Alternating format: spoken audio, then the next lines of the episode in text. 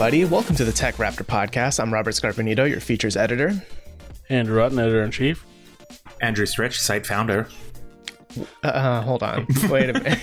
Yep, no, it's me. It's always been me. Um, you guys know like the Bernstein Bear effect. It's just don't bother listening to previous uh, podcasts. Scrappy, take it away. Oh, funny. I thought I thought that was known as the Mandela effect.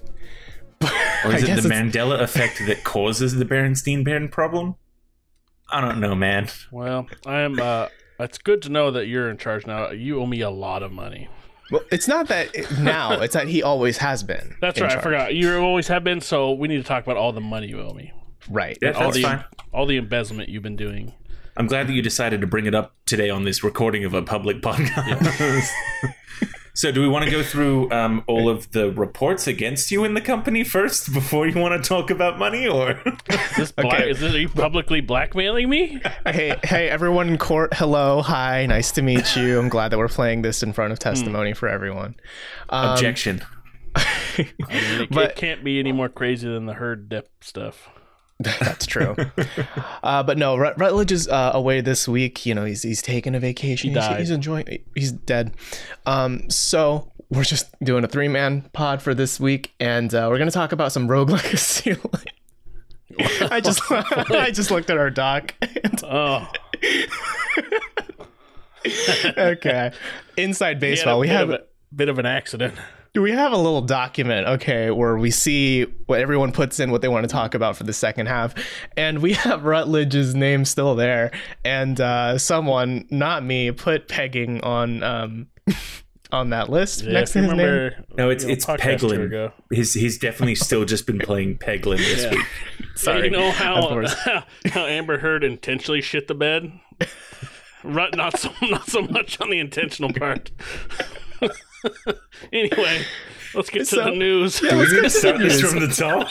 no, we're doing this. This is it. This is the show. oh boy. This is this is how we do. Um, let's get into something more serious. Uh, WATA is being sued. It's a class action lawsuit. The, WATA is that company that um, rates retro games based on their condition, etc., and then uh, works with isn't it Heritage Foundation um, to sell uh, Heritage auctions to sell off these games. Uh, you might remember, like it was a year ago, uh, a copy of Super Mario that was rated at like a 9.8, which is like really, really, really pristine, sold for like over a million dollars, like over a million and a half. hmm This class action lawsuit, uh, led by three people, but by being class action, you know, many other collectors can join in, um, alleges that WATA it does some racketeering, does a little bit of price manipulation, delays their shipping for games that are like, like it- it's almost it's too much of a delay.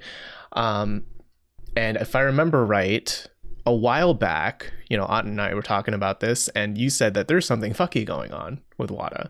Oh, absolutely. Yeah. I, it's, Uh-huh. So many people have said it when when we go from, you know, a game of relatively similar rating, just a six months before that was going for like fifty grand.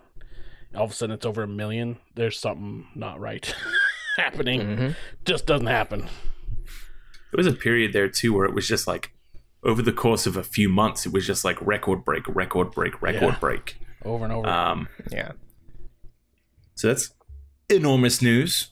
You know, if, if the people who you want to rate your games to give you money can't be trusted, then you know, are are mil- are there a million entrepreneurs starting up their own businesses right now to compete? Uh, Mhm. and it's just kind of a bigger story. We were talking a little bit before the podcast was recording. Like, this was all part of the craze of like the Pokemon card craze, where people were st- like, Pokemon cards have always been popular, obviously, but they were insane. There was just an insane bum rush on them for quite a while, and it was all this big collection, collector stuff, and they, they this is a fed right into it. it. Video game stuff and Pokemon cards and other collectibles all were just going nuts for a while. hmm Well, because the thing too, right, is like that by by setting the price that high for just one game, even if it's like a pristine condition, right, it has that trickle down effect on the rest of the market where all these other retro games, like, even for more hobbyist, average, you know, like your everyday collector, it's getting harder and harder for them to afford to collect all of these older games. Hmm you know, and it kind of just destroys the whole market entirely. Like it gets to the point where so I wouldn't be surprised if there were a lot of coll- people who used to be collectors in maybe 2020 who aren't collectors now in 2022. Yeah. But I don't think- I don't think get about it, the- Scrappy. Why would you pay a million dollars for Super Mario 64 you when you can just I know the Xbox Play it on I your swear to Wii. God. Oh, Okay. I thought you were gonna do the dumb joke about I, I only paid ten dollars for the digital thing. That's what I thought. yeah, it's, or Switch Online as well. Yeah. Like it's there. Whatever. What else are you gonna want it for? Or just or think about you know your average person that's like, oh, if I go and buy or spend money on this thing, you know, I can expect to get, you know, hundred thousand dollars if I go to this auction or whatever. It it falls into that same realm of like the people, like the guy who bought, you know, Jack Dorsey's first tweet as an NFT for three point four million, and then was only able to sell it for fifty grand. Mhm. Yeah, this is very It's a lot NFT of- vibes. Get rich quick entrepreneur spirit. That's just people coming out of it losing money. Yeah. A lot of people. And I think what's interesting here is there's so many layers to the story where like so for example, when that copy of Super Mario 64 sold for 1.56 million dollars in July 2021, after that these allegations started to come out. And so another copy of Super Mario 64 rated at a 9.6, so just a 0.2 difference of I guess quality um, sold for a hundred thousand. That's like less than ten percent Yeah. of the the one that sold in July, and that that one that sold for a hundred thousand sold that for just like four three months later. So it's just it kind of makes you feel like okay. How how important is that point two difference to the point where it can actually add what is that one point three million dollars to the price Yeah. tag, right? That- like it, it's ridiculous. that's kind of a part of it that doesn't seem as crazy to me. That like, you know, an average person who just like keeps their games in a case or a box or whatever will probably still end up with like a, you know, 6 or 7 rated something or other. I can imagine just the exponential curve that like, you know, to to get from a you know, uh, uh, 8.5 to a 9, you're probably only going to see a jump of ten thousand dollars, but I can definitely imagine getting like once you get up into that upper echelon, that 9.5, 9.6, Lord knows what a what a ten out of ten. That's got to be you know kissed by Miyamoto himself. Mhm. Um, oh, it can't be because that the acids. Yeah, oh, that's and true. Things would Um, cause damage. It'll it will have had a, a kiss blown to it by Miyamoto in a in a and like photograph Oh, but proof, a humidity from signed the- affidavit. thing. Um, I can imagine that that that would you know to get from 9.8 up to a 10 would probably like double the price again or something crazy Maybe Maybe. like I see what you're getting at. Where like that's definitely a big thing with collectors. Of like once you get to that point, the minutia really do matter in terms of Mm. differentiating value. But a factor of ten for that, that More than 10 even. Yeah, more Dude. than ten even. do i as a as a human being who has minimal interest in collecting still think that this is crazy banana pants yes i just definitely like i'm not defending this at all No, no, I know, but I'm Mhm. just saying I don't. I don't think even like let's say we're talking about the people that are these kind of collectors that are that that point one or two does matter, and they're willing to pay the premium for it.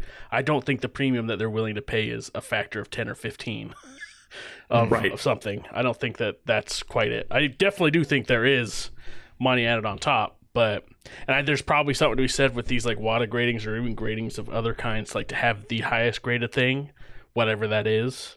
It probably speaks your volumes. I don't know if 9.8 is the highest. Sounds Wherever- like the, it's you know close. the person who bought it for 1.56 million dollars is just like that bad guy of the heist film that comes in and is just like you know wearing a black suit has an entourage like always outbidding our our plucky heroes. Mhm. Sorry, I, I rewatched Uncharted last week. Oh, All I've got on my I mind. thought we were going for Oceans like 11. Yeah, I was gonna say Oceans as well. Brad Pitt. yeah, that movie's kind of based on Uncharted. If you True. look at it, yeah. hmm Um, I mean, there are other other like things going on too with the lawsuit, like where there's there are allegations that the uh, co-founder of Heritage Auctions is like really involved in WATA. Uh, like he was an advisory board member and an investor before allegedly divesting those interests in 2021. But I mean, even if you did divest them, it's still hard to divorce that potential conflict of interest, right? When in that same year is when they sold a game for one and a half million dollars, right? And there are other accusations as well that WATA staff members get their own games graded and they sell those off, which is like, okay, if you work for the company, you could possibly influence whatever the rank would be for your your mm-hmm. game, right? Maybe it's it's a little bit more mint than you actually think it is or whatever. And then when you sell it off, you're making money off it, right? Just another conflict yeah. of interest. Yeah.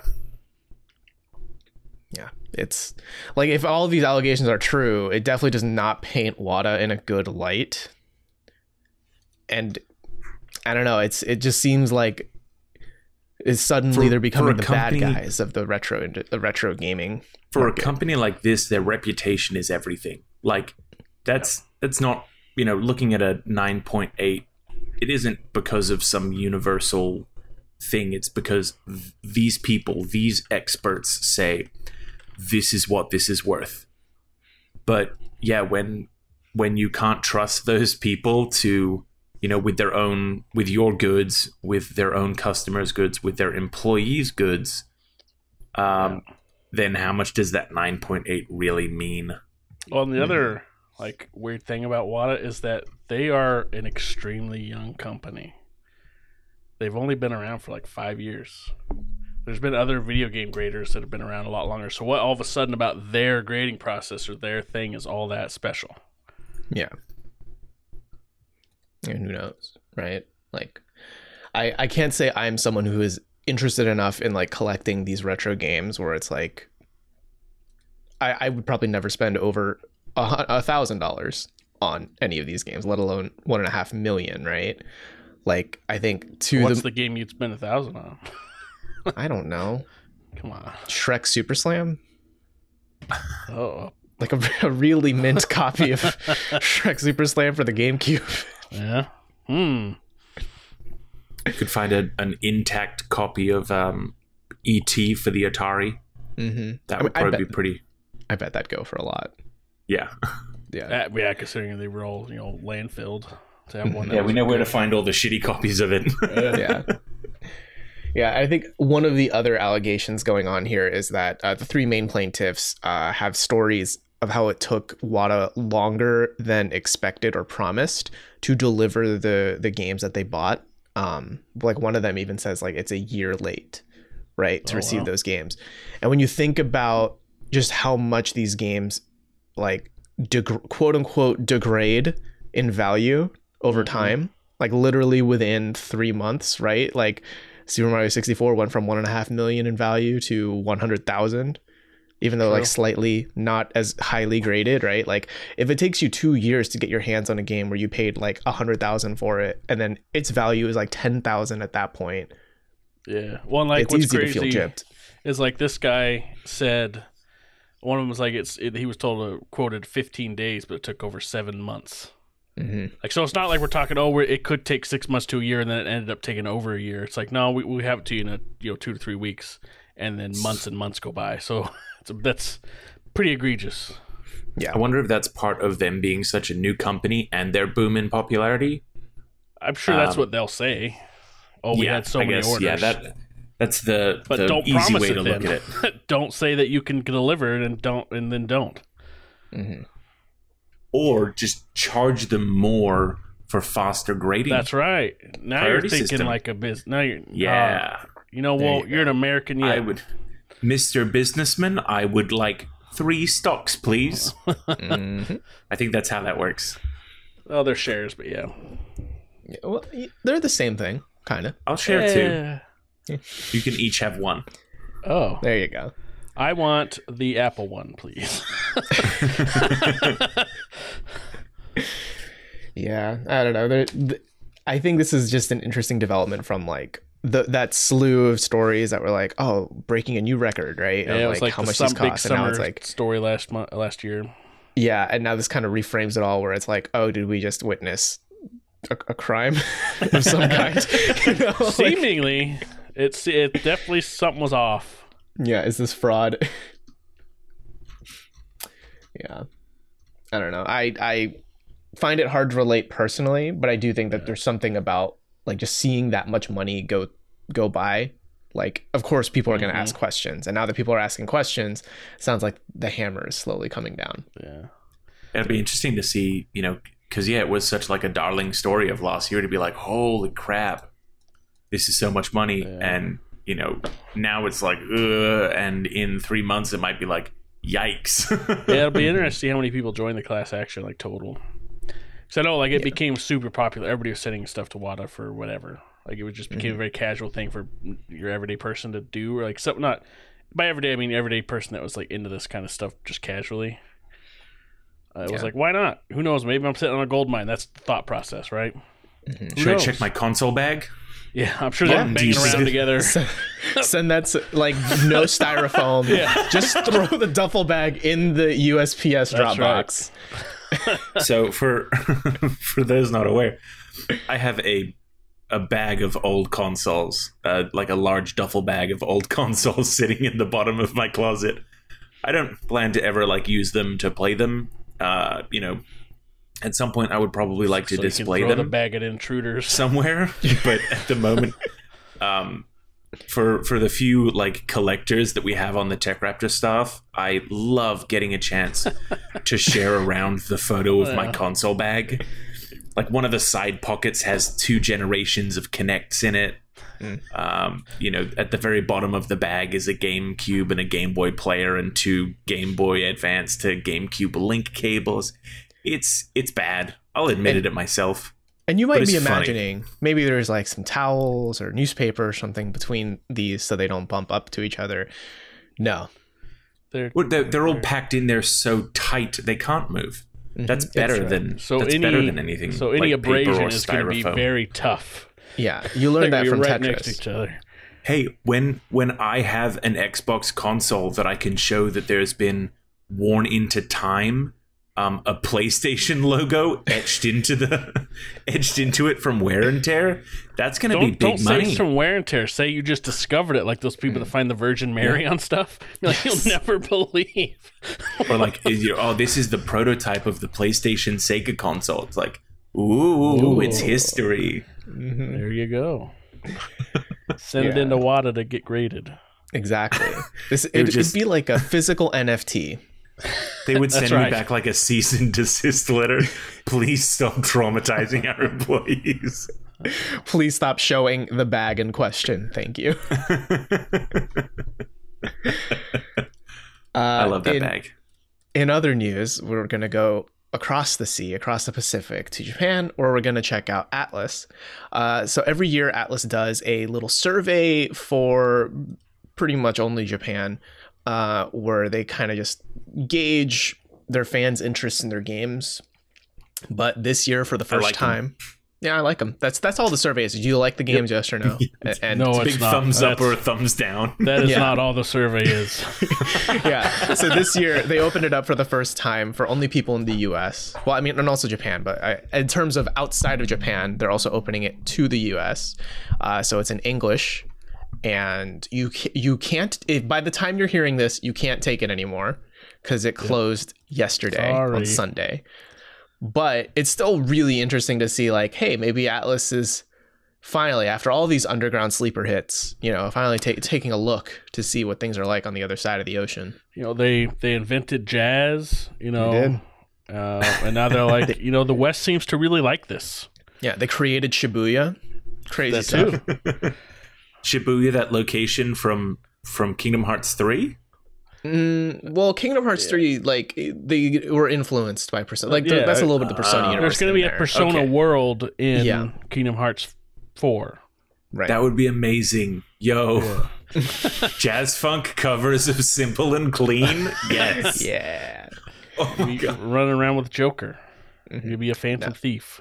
hmm Now, I want to go to our uh, in the field correspondent, Otton. You finished this Oh. survey Oh yes, I did. during during the pre-show. Well, let's let's put it this way. I only made it to question six before I said, "No way, this is going to take way too long." Uh, how far did you get, Scrappy? I got to question 16. I still have a tab open. I will finish this before, before the end of the I think weekend. there's like fifty questions. Oh my god. something like that. But anyway, so it starts out pretty normal. Of like, you know, how old are you? How much free time do you have? What kind of job do you do? That kind of stuff. But then there comes a question of what games have you heard of? Mhm. and it's a really long list of games. So it's a lot of Atlus games, obviously, and then it's other stuff like the next Breath of the Wild, the next Pokemon, and you know, Elden Ring's on stuff. there. Elden Ring's on there, yeah. Mhm. And so because we are who we are, we basically Honey have heard of every game. Yeah. Like You I don't do know that- about you. I picked every one except for one. Yes, same here. Mhm. And um, So which which of the was a games you didn't know? Persona Q2, I did not know there was a second one. Yeah. And I didn't know Project Re Fantasy. I still in my mind can't think of what that is right now.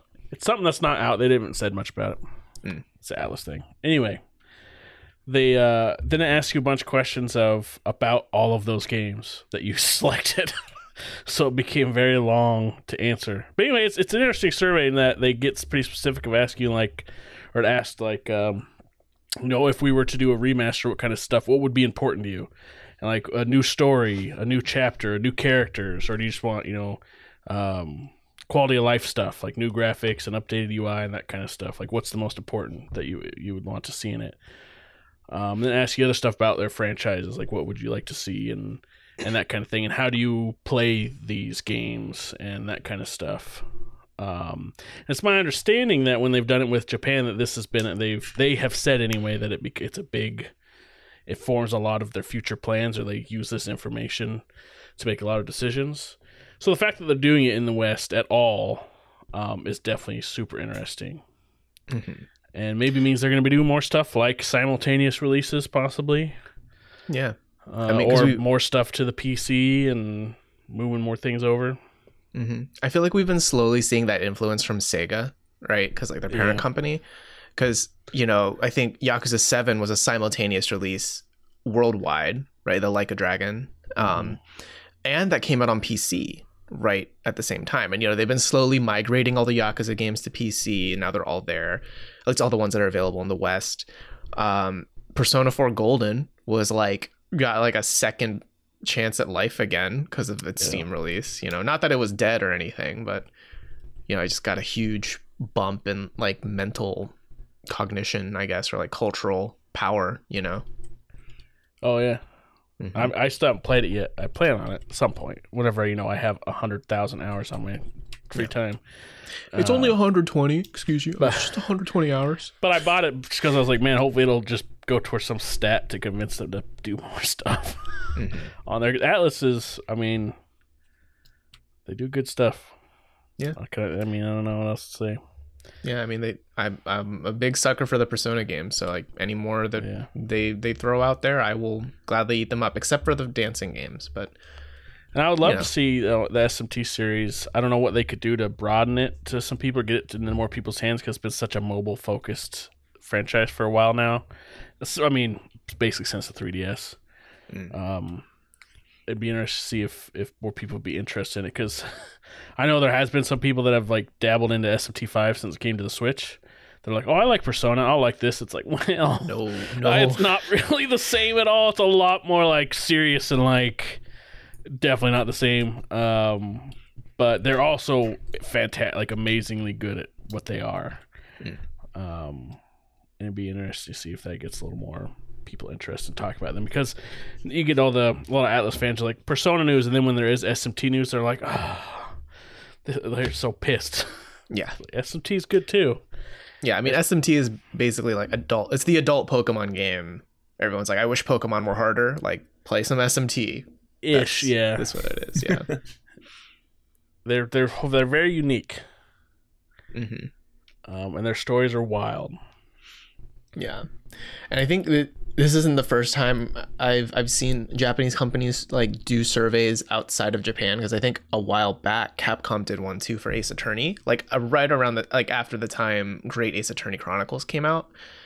Um, and the the questions were pretty similar. Like, what do you want to see in the future of the Ace Attorney games, or like that series? I think they're trying to gauge interest of whether or not they want to make more of them.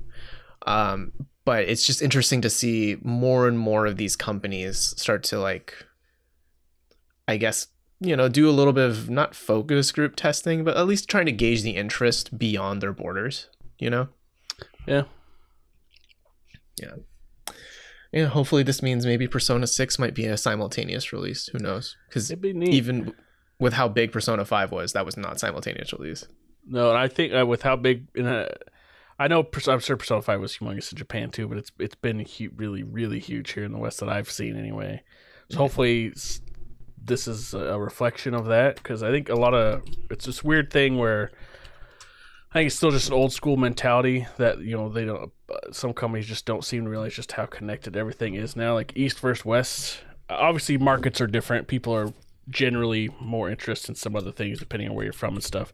But mm. for things like this, like Japanese games are insanely popular here. Yeah. like there's definitely like it, and I'm by the West, I mean Europe, U.S., everybody. So hopefully they're realizing like you don't have to be so J- Japan centric or think oh people aren't gonna like this because we're you know it's too Japanese or whatever. Um, I think a lot of Japanese companies are realizing that Sega being probably at the forefront of that in terms of the big name companies. Definitely Yeah, not well, Square Enix. No, well, Square Enix is going to keep doing I mean, that. although it, they just don't like Western developers, apparently Western development companies. Mm-hmm. They do put out their games in the West. Well, I mean, it's interesting that because wasn't there that other story that came out this past week where Sega has said like, "Oh, we plan on doing a lot of remakes and remasters over the Something next like year." that, yeah. And some Yeah. new games. hmm So I'm wondering if that means like just Sega, Sega, or like Oh yeah, you you, know all they're under like you know Ryu Ga Gotoku, Atlus, etc. Right? Because yeah. if Atlus is included in that, I mean, I know people have been clamoring, demanding, hoping for like a Persona 3 remaster, Persona 1 and 2. Oh, they would go nuts. Yeah. oh yeah. or even for any of those like much older titles that you know maybe never even graced the western shores or you know are impossible to get your hands on nowadays like i'm i bet people would be you know interested they would definitely show their age now but i bet people would be super interested in like seeing where shin megami tensei's roots were and Mm. and some of those japanese only original games uh, and where they you know that might be an easy port to to throw together Totally. Yeah, I mean, so if you're talking about those those early games, those are something else. I would But think that's if- like, yeah, no, I'm not. I'm not saying that you know it would be a good selling point because they would be good games or No, that I'm not saying that they're show bad or something. age. It's just that they're quite the, uh, I don't know, quite dense, quite the hurdle. I think if they, I, it would be interesting to see them to take a modern take on what they'd already made for their Mhm. early stuff. Because I have a friend who's very much into SMT stuff, so I remember him playing the early, like early games, and it is they're pretty wild. Mm. It's pretty crazy. And then it made me think of the context of when that came out, and I was like, "That's that's such a forward-thinking game." Because like all the stuff that you know, like talking to demons and doing all that kind of stuff, and the crazy Yahweh and all this Christian religion and all this crazy stuff was happening in that game in the early like '90s. yeah. Um, it's like, wow, this is such a crazy thing to think that they've been doing it the whole time. mm-hmm. And I also would be curious, like if they did bring back Persona 2 in some way, like a remake or remaster, do they keep Hitler? Hmm. Because Hitler's in that game. He's one of the bad guys. I mean, You fight him. that's. I would think so. Yeah. Yeah. It, I don't know. I, I'm hoping that this survey, like, we'll see some sort of effect of it maybe in the couple months after the survey closes. We'll see, right? Um, I know there have been like rumors for the longest time about a Persona 3 remake of some sort. I think at that's just this people point, hoping it. I yeah, it's like I feel like it's more that and just trying to manifest it, right? I would not be opposed. That's what that was my introduction to Persona, which I think it was for a lot of people. Yeah, same. Um, It's which like- is why.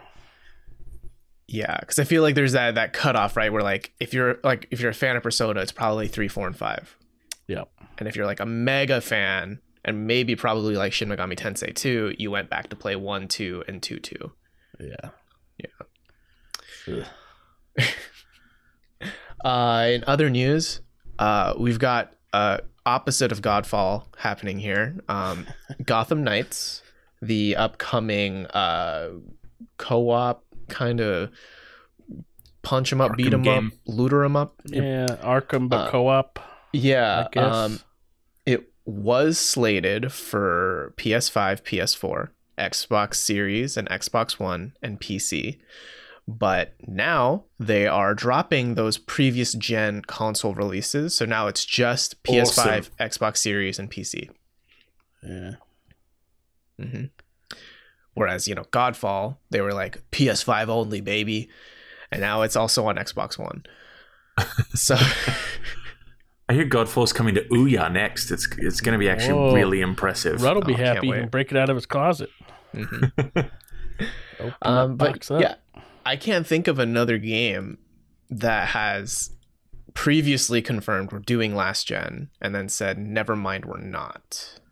I feel yeah, like think most this of the is time- first time too. I Yeah. can think of a lot of games that should have. Yes. hmm Um, it's probably an easier list to figure out. It's nice that they've they've had this realization for whatever it was. They're like, all right, maybe they had a maybe they did what Cyberpunk should have and said, okay, these obviously aren't working, so we're not going to release them. hmm Instead, like, oh man, remember how pissed people were about Cyberpunk? Yeah, we don't want that.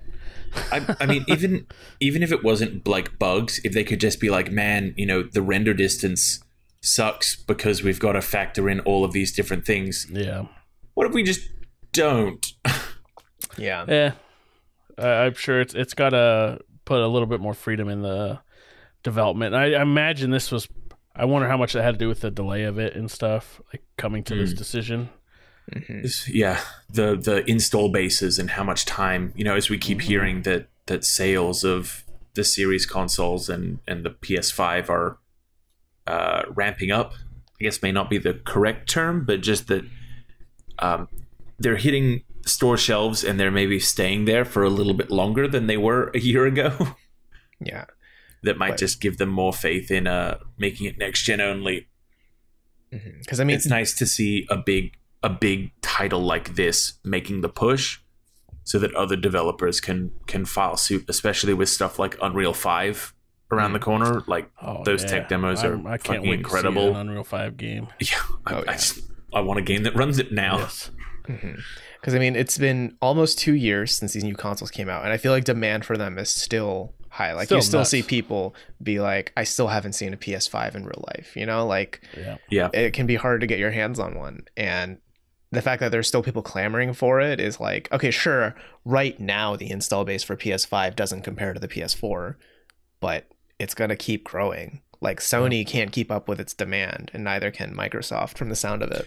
Yeah, it's been so funny. Just you know, uh, every year, um, you know, our PR emails get slammed with like, what is the hottest hardware, the hottest software getting sold per week, per month, per whatever. And every single time there's a new piece that's, oh, the Series X just had its best weekend selling ever in the UK, or you know, the the PlayStation Five topped the charts and sold X quantities in in the Americas. It's like, well, that's really just how many were available to Yeah, how many could purchase in sell? that time frame because you know if if if there were more available that number would go higher And then it's uh, it's allowed, and what's funny is that it's still like, oh, they may have sold well, but the Switch is still sold more. yeah switch is still kicking ass it's still like Mhm. not all the time. It's not consistently number one, but it's always like it, sometimes it is, and it's not a surprise. Yeah, like it can still be a little difficult to get your hands on a Switch. I wonder you if really sales will want go up because what they just they just as an aside they just reduced the retail price, didn't they, of a base model Switch? I think so. Yeah, Yeah, and and you know, I think if anything, this Gotham Knights story is more about like kind of PR, getting ahead of the PR nightmare. Because Mhm. You know, let let's say like you know, hypothetically, you know, it comes out PS5, Xbox Series, and PC all run pretty well, but then the PS4 and Xbox One versions are like real bad, right? so it's like okay, so it's a quote unquote good game. But then everyone's going to be talking about like I can't believe they released it in this buggy state in this Yep. piss poor performance, right? So th- they're getting ahead of that, right? yeah i i didn't have any issues playing arkham knight on my xbox one but i know that the pc version of That that, was was, riddled with issues Mhm. yeah. sorry a it was mess back. riddled with issues Oh, I see. I was Just wondering if like you're going to come guy. back to that. um, Uh, yeah, I mean, so yeah, so, no, I definitely, I could definitely see that that use case from you, Scrappy. yeah, because I mean, like, let's remember Arkham Knight is it's a integral part of the history of Steam's refund system. It is. Well, I mean, it still took them several years after. Yes, yeah, but, it was like it started the conversation. Yeah. So yeah, but um, yeah, and I think I can't help but not keep thinking about Cyberpunk. That had to have been quite the tale, like cautionary tale for big developers. Because as popular as Gotham Knight is going to be, it's not going to have you know eight million pre-orders like Cyberpunk did. So where they could just be like, we we've got our money already. Basically, we don't care. Um, This also isn't the first time that the cyberpunk name has been thrown around in a similar light this week. Um, you know, we didn't choose to really delve into it too much uh, on the show today, but you know, there was the big delay of Starfall, um, and word amongst the Starfield. developer Starfield. Sorry, Just kind of Um, mashing up Starfield and Redfall, huh? no, that's yeah. Um, Starfield's delay is that apparently there. I think it was Schreier that said so. Um, that he was saying that word had been passing around the the developers there as well, saying that they don't want to be the next Cyberpunk. That's right. Yeah. I mean, that's don't one think that goes, anyone that's wants to. definitely on this a similar scale. I would say to where it was Yeah. that would be the definite comparison. Yeah, But yeah, I'm. It's good that they're they're they're getting ahead of this and they're ditching the last gen. We you know we don't need to call it. You know we don't need to call the series in the PS5 next gen anymore. It's current gen. It's here. It has been here. Mhm. Um, now we're dropping last gen. Is, Yeah. is the story. Yeah, Yeah, it's yeah. but it's still coming to PS2 for some reason. hey, that's number one console of all time, baby. That's true. yeah, I can't skip out on that install base. 155 million sold or something like that. Mhm. Jesus.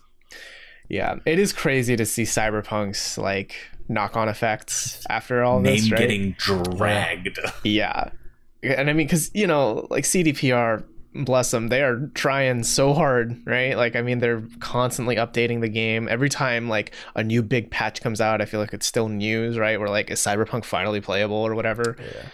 Um, I mean, it is, but I mean, it, it even on launch, it kind of was ish. Uh, if it was, unless you're playing on PS4 or Xbox One, uh, Yeah. those were just trash. I don't know how those play today, uh, but the Art Gotham Knights getting ahead of it and thinking, okay, it's better to announce this than to have a shitty version, and better to announce this now, particularly when we're getting into the month of all the biggest news. So this will totally be forgotten. Nobody will Yes. remember this by the time it comes out in October or whatever. Agreed. Um, and it'll be just fine. yeah, And, 'cause- and it was also seven months that Cyberpunk was not uh, available to be purchased right. on, On the PlayStation. PlayStation, Store. It's Yeah. like that's a next level fuck up. oh yeah, pretty big. Yeah, because I think Gotham Knights is also like it, it's going to be uh, challenging that that it's the first post Arkham Batman Yeah. game. You know, like so it, I probably it probably wants to minimize the amount of risk it can, right? So like, okay, we don't want to have a a bad performance on last gen, so let's at least put our best foot forward so that way people can judge this post Arkham world. You know, Yeah, I mean, they're already starting with Batman is dead. So mm-hmm. that's got to be, from a narrative point, that's got to be stressful. How quickly are you going to bring Batman back? And how quickly is he going to sideline every other player character? It's like introducing Superman in the Justice League movie. Mm-hmm. It's like as soon as he's back, he can do everything ah, better than anyone else. That'll be the end of the game. Batman yeah, Batman's the bad guy. no, no, no. That's they they bring him back at the end. Oh, That's you just get to up, play him in like the final level, and he has everyone's abilities combined. sets Or, up hey, the what next if- Batman game. What if he's the Batman who laughs and he is the bad guy, the final big bad? Oh, Maybe. Or what if he shows up like as part of their minds, like the Joker did in Arkham Knight, and just Batman's walking around talking shit. I mean, that'd be cool. I, I did find that to be one of the coolest parts of the Arkham games Oh, when they, the they played Arkham Knight. that That's shit. that made that game. That Oh, Mark yeah. Hamill just chumming it up as the Joker for the whole time as part of Batman's mind. It was Mhm. amazing. Yeah, it's good stuff. Uh, all right, let's let's move on and let's talk about some of the games we've been playing for the past week. Uh, Otton, you've been playing Rogue Legacy 2? I have a lot of it actually. Mm. a lot. So I remember when Rogue Legacy first came out, the first one. Yeah. Um, and this was before like roguelikes were really a thing. Like they they weren't there wasn't many around. Rogue I think Rogue Legacy, if I'm remembering my history correct, at least how I perceived it at the time, Rogue Legacy kind of kicked it all off. Like people were like, "Holy shit, this is cool!" And then all of a sudden, a bunch of Rogue roguelikes started coming out. Not too long Okay. afterwards. I'm trying to remember. Did uh, Binding of Isaac come out first? They're pretty close to one another. They might be right at the, around the same time. But it, that that plays so differently than a lot of roguelikes do now. Like Rogue Legacy with this platformery kind of business going on, that's how so many have been modeled after since then. So Binding of Isaac was September of 2011, yeah. um, and Rogue Legacy was June of 2013. So it was within Okay. two years. So not too far from each other. But it feels like once they they they did that, it everything kind of blew up. Um, And so it's been a little while since we've seen Rogue Legacy. You know, almost ten years for the sequel to come out. Um, and I knew I was going to play it at some point when it came out because I really enjoyed Rogue Legacy. It's still great, and Rogue Legacy Two is basically that, but a bunch of more stuff added onto it. Mm. Uh, it's great. I mean, that's really what you want. Yeah, I mean it's it's good. Uh, if you liked Rogue Legacy or you like any of the roguelikes like Dead Cells and stuff like that, uh, Hades. Although I mean Hades is different, obviously. Uh, Yeah, it's not a platformer thing, but uh, it's good. Um, Do they still have all the fun, um, the fun mutations between Absolutely. generations? Yeah, that's Like, that's the you big know, this time you're playing it and you're colorblind. That's right, Have and fun. it's it sucks. Some of them are like here now it's old timey, so it's all sepia toned and gold, and like you can't see shit. or there's one that's uh what was it? It's like a the diva one where everything is uh black, but there's a spotlight on you. Yeah. And then when you Or- complete like that little section of the map, they throw roses, like you just you know completed your your play or whatever your, Your, act. your song and dance. yeah. Yeah. Or there's uh, one like where it flips it upside down, right? And you have to like play upside down. I haven't had that yet. Mm. That'd be wild. But uh, it's just good. I don't really know I have much to say. It doesn't. I, it doesn't really mess with the formula a ton. It feels very similar. Um, I like the progression of it, the abilities as you l- unlock them. Um, and I haven't beat it yet. Um, but it's I'm getting to the harder levels now, and it's definitely getting pretty wild. The platformy bits of it. Um, it's it's good stuff. Uh, it Mm. seems like there's a lot of post game things that you can do too, like challenges if you're like really into the game. Like, uh, I forgot what they call them. They call them scars or something you find, and then you can go and do these challenges, and they're timed or scores given to them, Mhm. and that unlocks more stuff for you also. Um, so there's just a lot of cool shit going on with it. It's just it's a very solid game. Um, it's even got a story going through it that's all right enough. Um, you basically just run across little notes that you read, um, and, and just sets up a little bit of lore of what's going on in the world. It don't it's not Hades. Don't think it's Hades with the writing, Yeah. but it's still a good time. Um, if you like roguelikes at all, it is good stuff. I, I think it'd be remiss if we didn't clarify this is a rogi wogi, right? Oh, that's right. I'm sorry. rogi wogi. I said Um, roguelike so many times. These are roguey wogies now. It was Um, hurting me when when you were saying it. Um, I'm but it's a good curious. roguey wogie.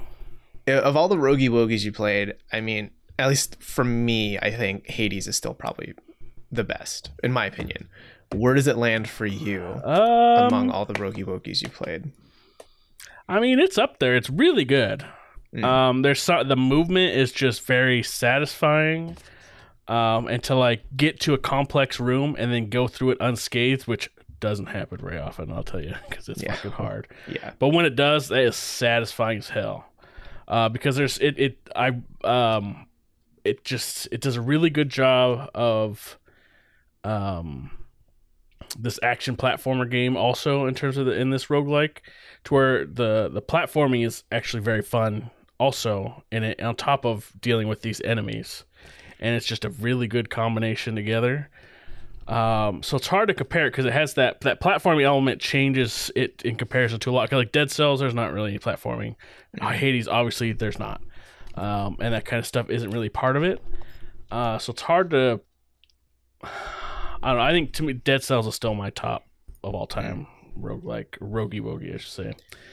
But uh, I think it's up there with those. It should be. Mm. I, I think it, it what it lacks though is it doesn't like Hades. What took that to the next level was the writing of it, right? And and, and Yeah. appro- the approach to a story that's never been done in a in a in a game like that. Uh, so I guess it's lacking that kind of element to it. It's just it's extremely solid. Mm. Um, and and it's only twenty bucks. Like the amount of time you're gonna spend playing it's worth more than twenty dollars. Honestly, we don't. I know we don't like to talk about that. We don't talk about value in our reviews, like how much money they cost, but it's an extremely good game. You'll get a lot of Mm. time out of it. Um, I enjoyed it.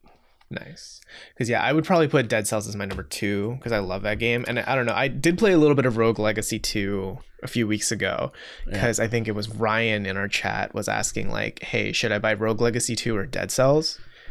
Um, If I, and I, I would say Dead Cells right now still. same. And, and that's where I was at too. But I was like, Nope, oh, you, know, I should. Game Pass, Yeah, right. Because Dead it Cells has is on Dead Game Cells. Pass. Yeah.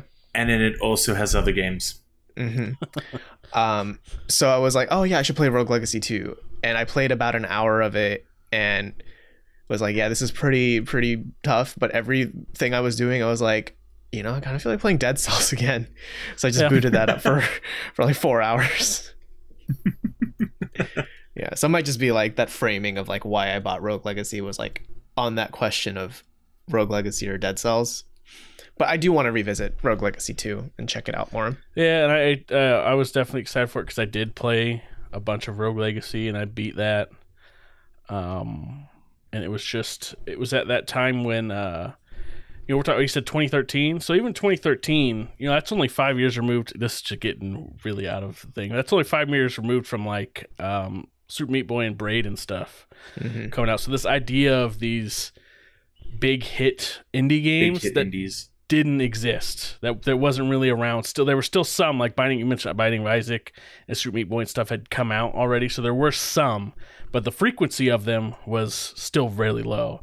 And Yeah. Rogue Legacy was one of them that kind of it wasn't nearly as popular as the ones I mentioned so far, but it was still really it was big on Steam. I remember in particular, um, and a lot of people talking about it. And I think it really ushered in a lot of the roguelikes that we have now. For sure. Um, and it's so Rogue Leg- seeing Rogue Legacy two, seeing the sequel to it, uh, was really neat, and it definitely has the same vibe. Um, it's really good. Uh, I it's if you like liked the first one, you will like this one. Hell yeah.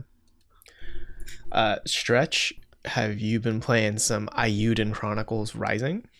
Yeah, so I figured I would hop into something a little bit weird. I, in all honesty, I had not been watching any of the marketing for this. I went into it thinking that it was going to be a turn-based RPG. Um, you know, the the basic premise is, you know, you're an adventurer that finds a town that's in disrepair due to earthquakes. Um, and you know, through various RPG tropes, you you begin to help out the villagers and collect things resources and complete quests to like be building up the village. This is meant to all then tie into a larger Eiyuden Chronicle game that's coming out next year. Mhm. Um, but what has really drawn me and and pulled me into this is how how much of the the ooh a piece of candy aspect there is. None of these quests are ever you know super long endeavors. It's always like, well, I've got another five minutes, so yeah, let me quickly nip out and you know gather up these few more resources or progress further in the story because there's also just in general a story going on. But it's all side scroller, um, side scroller action combat. But Hmm. each of the face buttons you have corresponds to a different character in your party. So, like the the left face button is for the main character. Her name is CJ, Mm. um, and she just has like a quick short range scythe uh, or like a pickaxe attack. But then I've just gotten up to where you get a, a like builder builder kangaroo um, that's you know dressed in full anime apparel, uh, and he has a giant buster sword looking thing. Of course. Uh, but he's and he's mapped to like to the top face button. You know, and each of them has their own purpose in the world, which is quite you know fun and unique to like get through. It's it's almost Metroidvania y in it. It's like you know progress through the story enough. Now you've got the kangaroo. Now you can destroy this this pillar of rocks because he's stronger, and then you like open up more area to to keep exploring. Mhm. Um, all the while continuing to expand the village learn more about the people who live there. Um, then you can like upgrade your upgrade your equipment and stuff. Uh, but there's a cool comboing feature that kind of the same way in like uh in like tag battle fighter games. that if you you know swap to your partner at the end of a big combo, then they can like fly in and do a special attack. You can do that all the time with all the characters you have.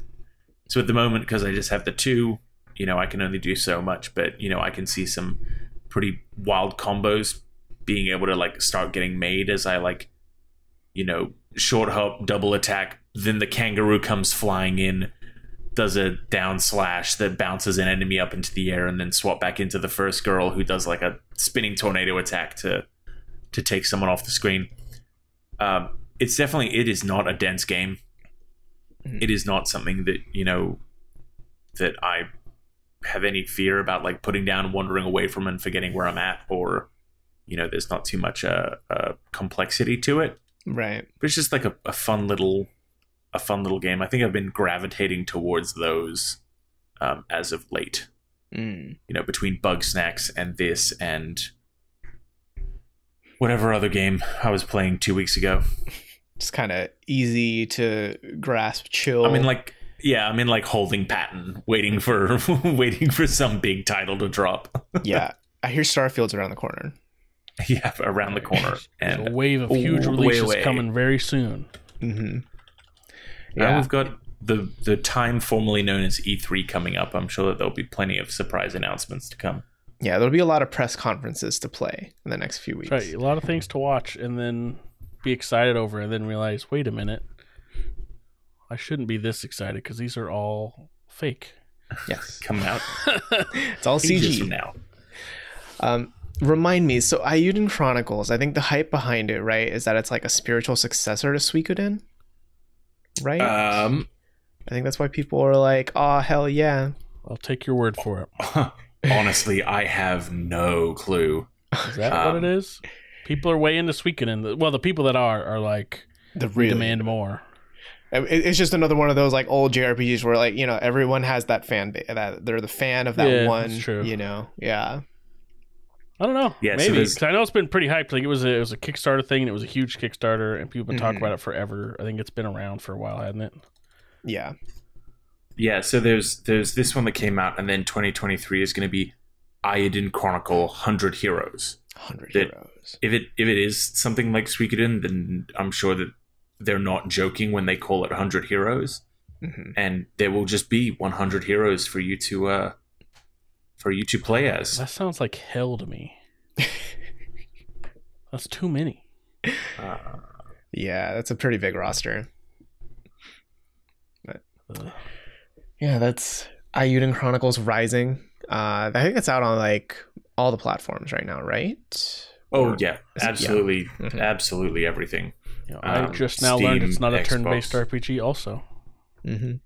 Well, yeah, that's entirely what I went into it thinking, and I was like, yeah, no, I'll, I'll check this out. But um, yeah, and I'm trying to find some confirmation whether weird style. um, whether Hundred Heroes will or will not be turn based as well. It would be weird if they released this and they're like we're changing the game entirely. entirely I mean, if different this is, genre. it is meant to be like a, a prequel thing. Yeah, I know, but it would, that would just be funny. I mean, it's kind of like how Curse of the Moon, right, for Bloodstained. I mean, I guess they do play similarly. It's just I'll that Curse of the Moon is more like NES. One's older, yeah, but they're ba- Yeah. they're the same genre. One's just an older style. Mm-hmm. Oh, I should also add it's got that really nice like 2D HD almost looking aesthetic to it. Oh, okay. It does have that for the like sprites and stuff, which I like. And then I, I then I see the backgrounds and I'm like, oh, this is not very good looking 3D stuff. uh, Yeah, it's it's it's 2D HD sprites on polygonal backdrops. yeah, some of them might, don't look so hot. mm-hmm. I'm I'm honestly like I'm watching the 100 Heroes trailer right now trying to figure out if it's going to be turn based or not and I I cannot figure it out for the life of me. I don't know, sometimes I don't know. There's something about like um, JRPGs uh, or that when you see all these release trailers, they don't ever show gameplay, and you're like, I have no idea what this is. Yeah. Uh, I mean, there is some gameplay of like walking around the overworld in that trailer, if I remember right. But yeah. Yeah. so I'm thinking if we were doing news and I didn't know Ni no Kuni's got a MMO that's out in Japan and coming west Oh. next month, I think, or maybe later this month. um, and I was looking it up, and I was like, "So what is that?" Because I liked Ni no Kuni as a series. I'm not interested in MMO at all. But I was like, I wonder what the gameplay's like. Is it going to be something weird? Or like, is it just using the Ni no Kuni name, but going to be some stupid Pokemon Go thing or something? Or is it finally that Um, Pokemon MMO everyone wanted? I looked at all of the official trailers. I have no idea what it is still. I have no idea if it's a turn-based thing. No clue. I'm sure there's might be some Japanese gameplay if I like Googled that, but I was trying to just look at a trailer. No idea. Mm. Mm. It's Ni no Kuni. That's about all I know. That's and for some reason, they seem uh, like the fir- the main character. I'm sorry, I'm going on a Ni no Kuni thing. I didn't expect to, but like what threw me about this, this trailer something in you. was that the original Ni no Kuni's got this little weird kid with the blonde hair, like that style, that like bowl cut kind of style look. Mm-hmm. And for some reason, they like, oh yes, this is the defining feature of Ni no Kuni. That's what the main character must look like in this MMO. And I don't understand. It's like, no, that's just what the kid looked like. What are we doing here? And anyway, that just threw me off. I was like, why does that lady look just like? Why does she have the same haircut as the kid? I mean, it's the tap into the fandom. And I also bet. the same like red cape. I don't get it. I mean, Two it's didn't like have that. Ni no Kuni two wasn't like that. yeah, it was its own character. But I mean, it's just like how um, Final Fantasy 14. There's like when in the ads for it, there's like that main dude who looks like he has the hair of like l- like the the perfect mishmash of every Final Fantasy protagonist's hair. You know what I mean? Like it just looks so Final Fantasy character. Um, it's probably that kind of idea, you know, like we want to tap into that without actually being a specific character, right? yeah. Yeah. Um, so I haven't been playing. Well, I mean, I haven't been playing games this week, but I want to talk about. I want to talk about Legos and not Lego Star Wars, but I bought the Mario, the Super Mario, the question mark block Hell Lego yeah. set. Um, if if we had video, you could see it in the video because I have it displayed right now. It's good shit. It's fucking cool.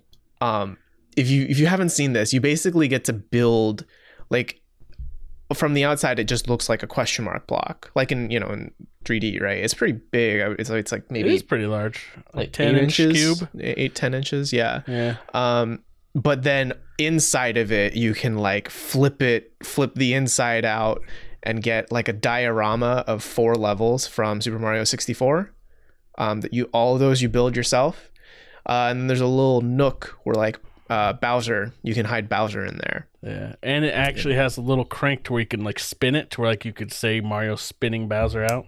Mm-hmm. Yeah, pretty it's pr- it's pretty cool. Um, and I, this is the first time I touched Lego in like over a decade, and it was just fun. It was just fun, like that pure Yeah. childlike childhood wonder, imagination kind of fun stuff. Um, and it took me, I don't know, like uh, definitely over a couple days to put it together. I didn't do it all in one sitting. Maybe like an hour or two here or there across the past week. But there's just something like kind of therapeutic and relaxing about just clicking these little bricks together and just seeing the thing come to because you know when you first look at it like in the first few steps you're like how the fuck is this going to turn into that and then you get to the end and you're like oh that's fucking cool it's Peach's castle you Yeah. know Do you think So this I'm- has like sparked your desire to uh to look at some of the other Mario sets, like the one with the with the robot Mario um that can like pick up coins and stuff? Those I that don't know. aren't as interesting to me. Yeah, I think it it's it really does kind of. I, I think I like Lego sets where it feels like you can kind of put it on display. and, Mm, you know, it's pretty. so if you're looking for that, so I'm way into Lego. I Mm. literally put together something the like two days ago. yeah, what you put together? because like you mentioned that therapeutic, it's the perfect thing for me. Like if I have just so much shit going on, and I don't want to think about anything else, that is the perfect like just zen thing to do. Listen to something, watch something, and just put together that set, and nothing will bother me for however long I'm going to do it. So I've I've also got the the question mark block, and it is such it was such a fun thing to put together. Mhm. So satisfying. Every little moment was like, oh like my I'm god, that's now." so rad to put together. Um, one that's not quite as fun to put together, but is almost, I would say, uh, might be even cooler once it is together. They have the NES set where you build an NES and the TV. And it like scrolls, right? Yeah, you've got a little crank on the side that you can do, and it'll run Mario through the first level of Mario Brothers, Super Mario Mhm. Brothers. Um, and it's so fun. Like you can even even make a little uh, cartridge of Super Mario Brothers that can go in the NES, and it'll click down into it just like a real one. Oh, that's cool. Um, you make a controller that's got a cord that you can plug it in. Um, that one is really cool, and it's definitely displayable. Uh, the Mhm. NES one, but I'm with you. I'm more into the display ones like that. The the Mario sets where you build a Mario level or course and run through. it. I definitely could see the interactivity of that for a kid. Uh, Yeah. It's just not what I'm wanting out of them. Yeah, I mean, this definitely has awakened something in me where like I do want to get more Lego sets. Like I have uh, that that Horizon tall neck back ordered for whenever the fuck that gets Yeah. back in stock. Usually those those back orders will be filled quicker than you think. Lego. Yeah, because that tall neck just looks cool. Like I'm not the Yeah. biggest Horizon fan. Like I'm not diehard for it, but it's like that's just a cool fucking thing to have. It's just a robot giraffe with a router on Yep. its head. Um, like, I'm hoping this means that we're gonna open the door for more video game Lego stuff because I think the Mario stuff has done really well for them. mhm. Um, and they put out a bunch of sets, and I know they're gonna supposedly keep putting that out as a line. Like obviously, the big one is Star Wars. Star Wars Lego is fucking Yeah. insane. They Mhm, put out like so many Millennium every year. I may or may not have that. They they they put them out every year, and like it seems like that's what they're doing with Mario. Is it's going to be a line every year where they're putting more stuff out. Mm. Uh, so we'll see where they go. Like if they, I I could imagine a day where you know they have got the Hogwarts castle. Maybe that Peach's castle will just be its own big fucking thing. Dude, I would kill for that because especially I'm if you could I someone's talked about it. I'm sure they have. like if you could dollhouse it, you know, you could because you could Yeah. open up this little Peach's castle and you see like a little mini can. version of it, but You like you know, little it's, it's very things tiny. of the paintings to put in there. Little painting uh, pieces. hmm It's pretty fun. It It's just super fun to see all the stuff. Like, oh my god, it's Mario 64.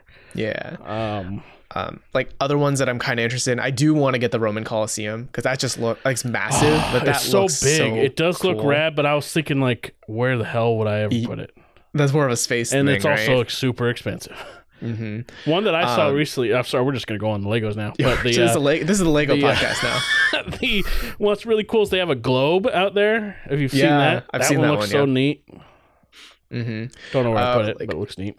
I'm not even the biggest Harry Potter fan, Mhm. but I do kind of want to build Hogwarts Castle just because it's is like you're neat. building a castle, right? And they have another one that just looks like a stack of knickknacks with like Hedwig at the top, where like Yeah. there's like a little wand and a chocolate frog, and it's just like that looks like you could just put it on a shelf, you know? Yeah, so we were talking about you mentioned that Millennium Falcon. I do have that Millennium Falcon. I bought that because it was from a kid. I've been way into Legos, and I remember seeing they put out the original Ultimate Collector Series um, Millennium Falcon in like 2001 or two or something, and it was a bunch of money then. And it's I was I mean I was like man I'm never gonna that's just never gonna be part of my life when I was a kid. But it was that one like big thing I always wanted, and then I but now I had a job and I was like you know what this is probably irresponsible, but I can I could buy this. They put out a new Yes. set that was eight hundred dollars and not three thousand dollars because that was you could only buy the old set and it was a collector's item at that point. Mm. Um, so I was like, oh, I can do this, and I had a bunch of gift card stuff, so I didn't actually pay eight hundred dollars. But anyway, the reason I brought it up is it's so massive. I, I don't have anywhere to put it. It's sitting in a room because I can't put it anywhere. Yeah, isn't it like the size of a dinner table, basically? More or less, Yeah. like like surface area wise? like your desk that well people get to see it, but like it's it's I think it's over three feet long at its longest point. Jesus. Um, and like when I bought it, I got Just the get ma- it ceiling the- mounted. I bought the. You bring out the manual, you know, that- you know the that shows you how to put it together. That thing probably weighs six, seven, eight pounds. Uh, just the Oh, book, like it makes a really loud thud when you put it down. yeah, like you could Um, hurt someone with it. It took a long time. Let's put it this way: I think I watched every single Star Wars movie while I did it. I watched a few moves, series of shows. Does this include the sequels? Like, is this? I'm trying to timeline Yes. this. Okay. Uh, uh, Rise of Skywalker wasn't out yet when I watched okay. it. Okay. But I, I I watched Rogue One. I watched everything in between. I watched them all, uh, every single one, and a bunch of other stuff. I, I don't know how many total hours in I put in Hmm. Building it. But what's funny is my sister had my nephew at the time, so there's, I took pictures along the way, and then there's pictures of the baby, and there's oh. pictures of, of the Lego. All Oh. then right there's pictures on my of your phone. baby. That's you know, it's funny. That's why I said at work because people knew my sister was having a baby. I said, "You want to see a picture of the baby?" And I was showing them the Falcon instead. Yeah, this is my child. yeah. But My boy. anyway, I can talk about Lego all the time. They're they're rad. They're Yeah. they're, they're perfect Zen thing to do to just zone out. And Well, then I want to I want to pose to you two. I'm I've just been sitting here listening to you guys geek out, trying to think to myself, what would be like that one that one Lego set from a video game you would love to see? Like, what's a what's a set from a video game that you think would just be like amazing to see?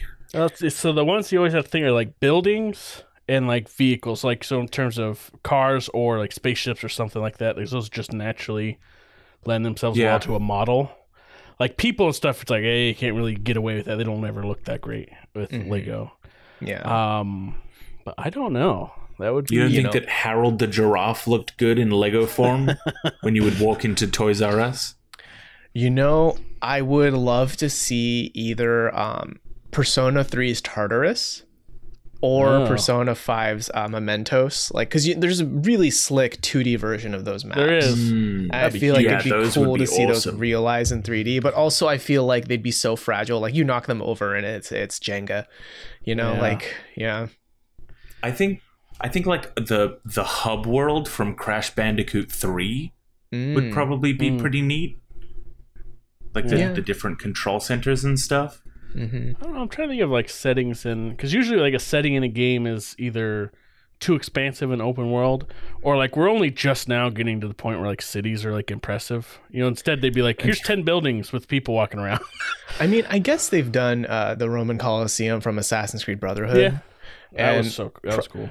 probably the uh, the Empire State Building from Mario, uh, from not Mario, from Super, Super Spider Man, Spider Man That one. the new Donk State building. Yeah. please. I mean, something like we meant Mushroom Kingdom would be fucking rad to have a you know the Yeah. the castle itself, Peach's Mhm. castle would be really cool. How about um a really large like Super Mario World map? Oh, I inst- where like, can the- I buy the- that? You just different that is islands? the perfect thing. That'd be I cool. want that now. Yeah. Oh, Super Mario RPG had the coolest like 3D map thing of Mushroom Kingdom. Oh, that's true. Yeah, I would love to see well. something like that. I Yeah. love. Oh, that'd be great. or Oh. a like a Paper Mario battle scene, like that Mhm. diorama set That would fit. that, that you can make. That'd be cool. Yeah. I- that would be great. That would look good to display, and if Yeah. you just like had a whole bunch of like extra Uh, let's, go, backdrops let's go that you big. could Let's rotate get like through. a five thousand yeah, piece apparently, Midgar going. Well, I mean, that's the thing. If, if we're doing PlayStation, right? Like, 'cause, I mean, the, Yeah. the Horizon thing's happening. What if like the Leviathan axe, like a Yeah. life size Leviathan Oh, axe made of don't know Lego? about life size. They'd ever do that, but Mm. I could see a big version of that. Yeah. Or like any of the guns from Ratchet and Clank. Pretty much any of the guns. They all look so weird. There's. So I'm just thinking of like stuff like Witcher. There's nothing really like nothing that stands out. Kaer Morhen is the closest thing. Yeah. I mean, I But could even see them doing a Castle-y. Yeah. Thing. But Mm. um Oh, I mean I'm sure people will be thinking like the Normandy from Mass Effect. Why isn't there that though? Actually, it's weird. Now that I, now that I said that, I was like, "There's actually why doesn't that exist already?" I don't know. I mean, Mass Effect is just Star Wars. yeah, So you know, I don't know. huh. yeah. Weird. But it's, like, just, other- it's pretty new that games getting into Lego because I know there's been some Overwatch sets. Oh, have Um, there? And there's uh, then the whatever whoever the competitor is for Lego, I can't remember their fucking name. Does all the Call of Duty ones? Oh, um, is it with like the remember the bunny dip Dippo I don't know. Duplo. Duplo? I was gonna say Diplo, and I'm like, that's a different thing. Um, but yeah, there was some Overwatch dude. sets that there, that were out, um, but they were all like pretty tiny. There was nothing. It, it was a lot of the miniatures and of the characters and stuff. But yeah. so there hasn't I really mean- been that many. And I know there's some Minecraft sets. Um, I know that Mega Bloks did a bunch of Halo stuff. Oh, okay. that kind of I think Mega Bloks did the that- Call of Duty stuff too. I think that's the Mm. one. Okay, Um, I don't know if they still make them, but Yeah. But, I mean, yeah, the fact that we can sit here and be like, "That'd be cool," "That'd be cool," there's a that'd bunch be of cool that'd stuff Be cool. uh, that would be out there. My dream set is not a video game one. Always was always like Minas Tirith or Helm's Deep from Lord of the Rings. Mm. Would be so fucking cool. You know, I would build an Xbox Series X out of Legos. I feel like that'd be cool. Yeah. I mean, it's just it's just a big black brick, but Yeah. yeah, yeah. they just they just send you the one brick and a sticker set. Not even a sticker set, just like the one, the little white circle, Yeah. the Xbox button, and you just pop it in. I mean, I've I've put a decal on my Xbox to make it look less like a dark obelisk sitting in my entertainment cabinet. It Mhm. does but look yeah, that like was pretty something much very just- dystopian. Yeah, Yeah. It, it looks off putting. I remember when I first got it and put it in, I was just like, that looks wrong. Uh, I gotta fix PlayStation that. just looks alien. Yeah. yeah, yeah. It I, I have both and it's always so weird seeing them next to each other. It's like from two different worlds. Do you have Yeah. your your PlayStation standing up or on its side? They're both standing. Okay, I have both of mine on this side. Mm, that must be weird. I feel like that's weirder. That's weirder. Yeah, I was about to say that's weird. Well, because I don't have the space underneath my my TV cabinet. Oh. When every single other console was, these Put are 'em in the designed to be, these were Just run 'em designed to of the be on their side. I I had my entertainment cabinet No, built that's true. for consoles to be on their side or like flat subwoofers and stuff. Mm. Um, and and then they're like, "Hey, we're going to release two consoles that look better standing up." And I thought to myself, "Fuck." Now, just throw them in your bag and then put your bag next to the TV, so you just have cords running out of your cursed bag. Yeah. Imagine the fire. overheat issues you'd get. Yeah. yeah. Like, oh yeah, I leave all of my consoles on, and you look over to the console bag, and it's like actively smoking. Mhm. Well, it can tap into the heat sink of all the heat sinks of all the other consoles around it to distribute the heat. That's true. what That's how what that they works. don't. One of Yeah. the extra marketing points that they never talk about with the GameCube is that it actually is itself a heat sink. You just put it on top of a different console, Oh. Mhm. and it will disperse the heat. Stick- Yeah. there you yeah. go. There's a Lego That's- GameCube. That'd be easy to do. Oh yeah, that Yo. would, that'd be another just a purple yeah. cube. Purple cube. A Lego GameCube that, like that question mark box, you can like flip Opens. open and it has like a Oh, Wind Waker GameCube? diorama set, Oh a my Metroid God. Prime diorama. Like Okay, That- that'd be cool. that's Lego. the- that's it. Hire us. We We, got have ideas. ideas, Lego. That would be fucking rad. Yeah, a Wind Waker thing pops out. hmm Him on the boat, just on the sea or something. Yeah, Shrek Super Slam diorama would be great. well, you could have. yeah. Oh, I tell you what, you have the three like because it's kind of it's got three dioramas at the bottom and then one at the top, right? Mm-hmm. Yeah. So you could have like one diorama be Mario, one diorama be Pokemon, one diorama be Zelda, and then the top one is just a battlefield from Smash Bros. That'd be cool. Amazing. That's it. That's, That's it. That's my pitch. destination. All right, Sharks, I am us. looking for a two million dollar buy-in. And, and I'm Thank glad you very that much. I'm glad that this final idea forgets about Metroid just like Nintendo did. And Uh, with he that, mentioned Metroid. he mentioned Well, yeah, Metroid. the, the final idea though doesn't. Uh, it's actually in in the box. It comes with a little F Zero card, but the instructions just say throw it in the trash. yeah, just throw it away. We gave you garbage. well, you know. That's funny. I'm glad you mentioned Mario and GameCube because uh, Delfino Plaza would be great. Let's get. Oh yeah, that would be cool. All right, well with that, let's I think let's wrap up this episode of the podcast. We hope you enjoyed, uh, and if you did, please feel free to leave us a review on whatever platform you are listening on, um, and share it with a friend if you really liked it. You know, I mean, sh- sp- spread the joy, share the love. You know, we'd love to keep doing this podcast and you know any little bit helps us. Um, and if you haven't yet please hit subscribe so you can always get uh, new episodes delivered right to you. And let us know in the comments below on youtube or on our site techraptor.net uh, what lego set would you like to see from a video game or movie or whatever? You know what, what lego set do you want to see? Let us know in the comments below um, we're always publishing news, reviews, and features throughout the week at techraptor.net. But if you want more of our show, you can tune in next Monday. We'll see you then.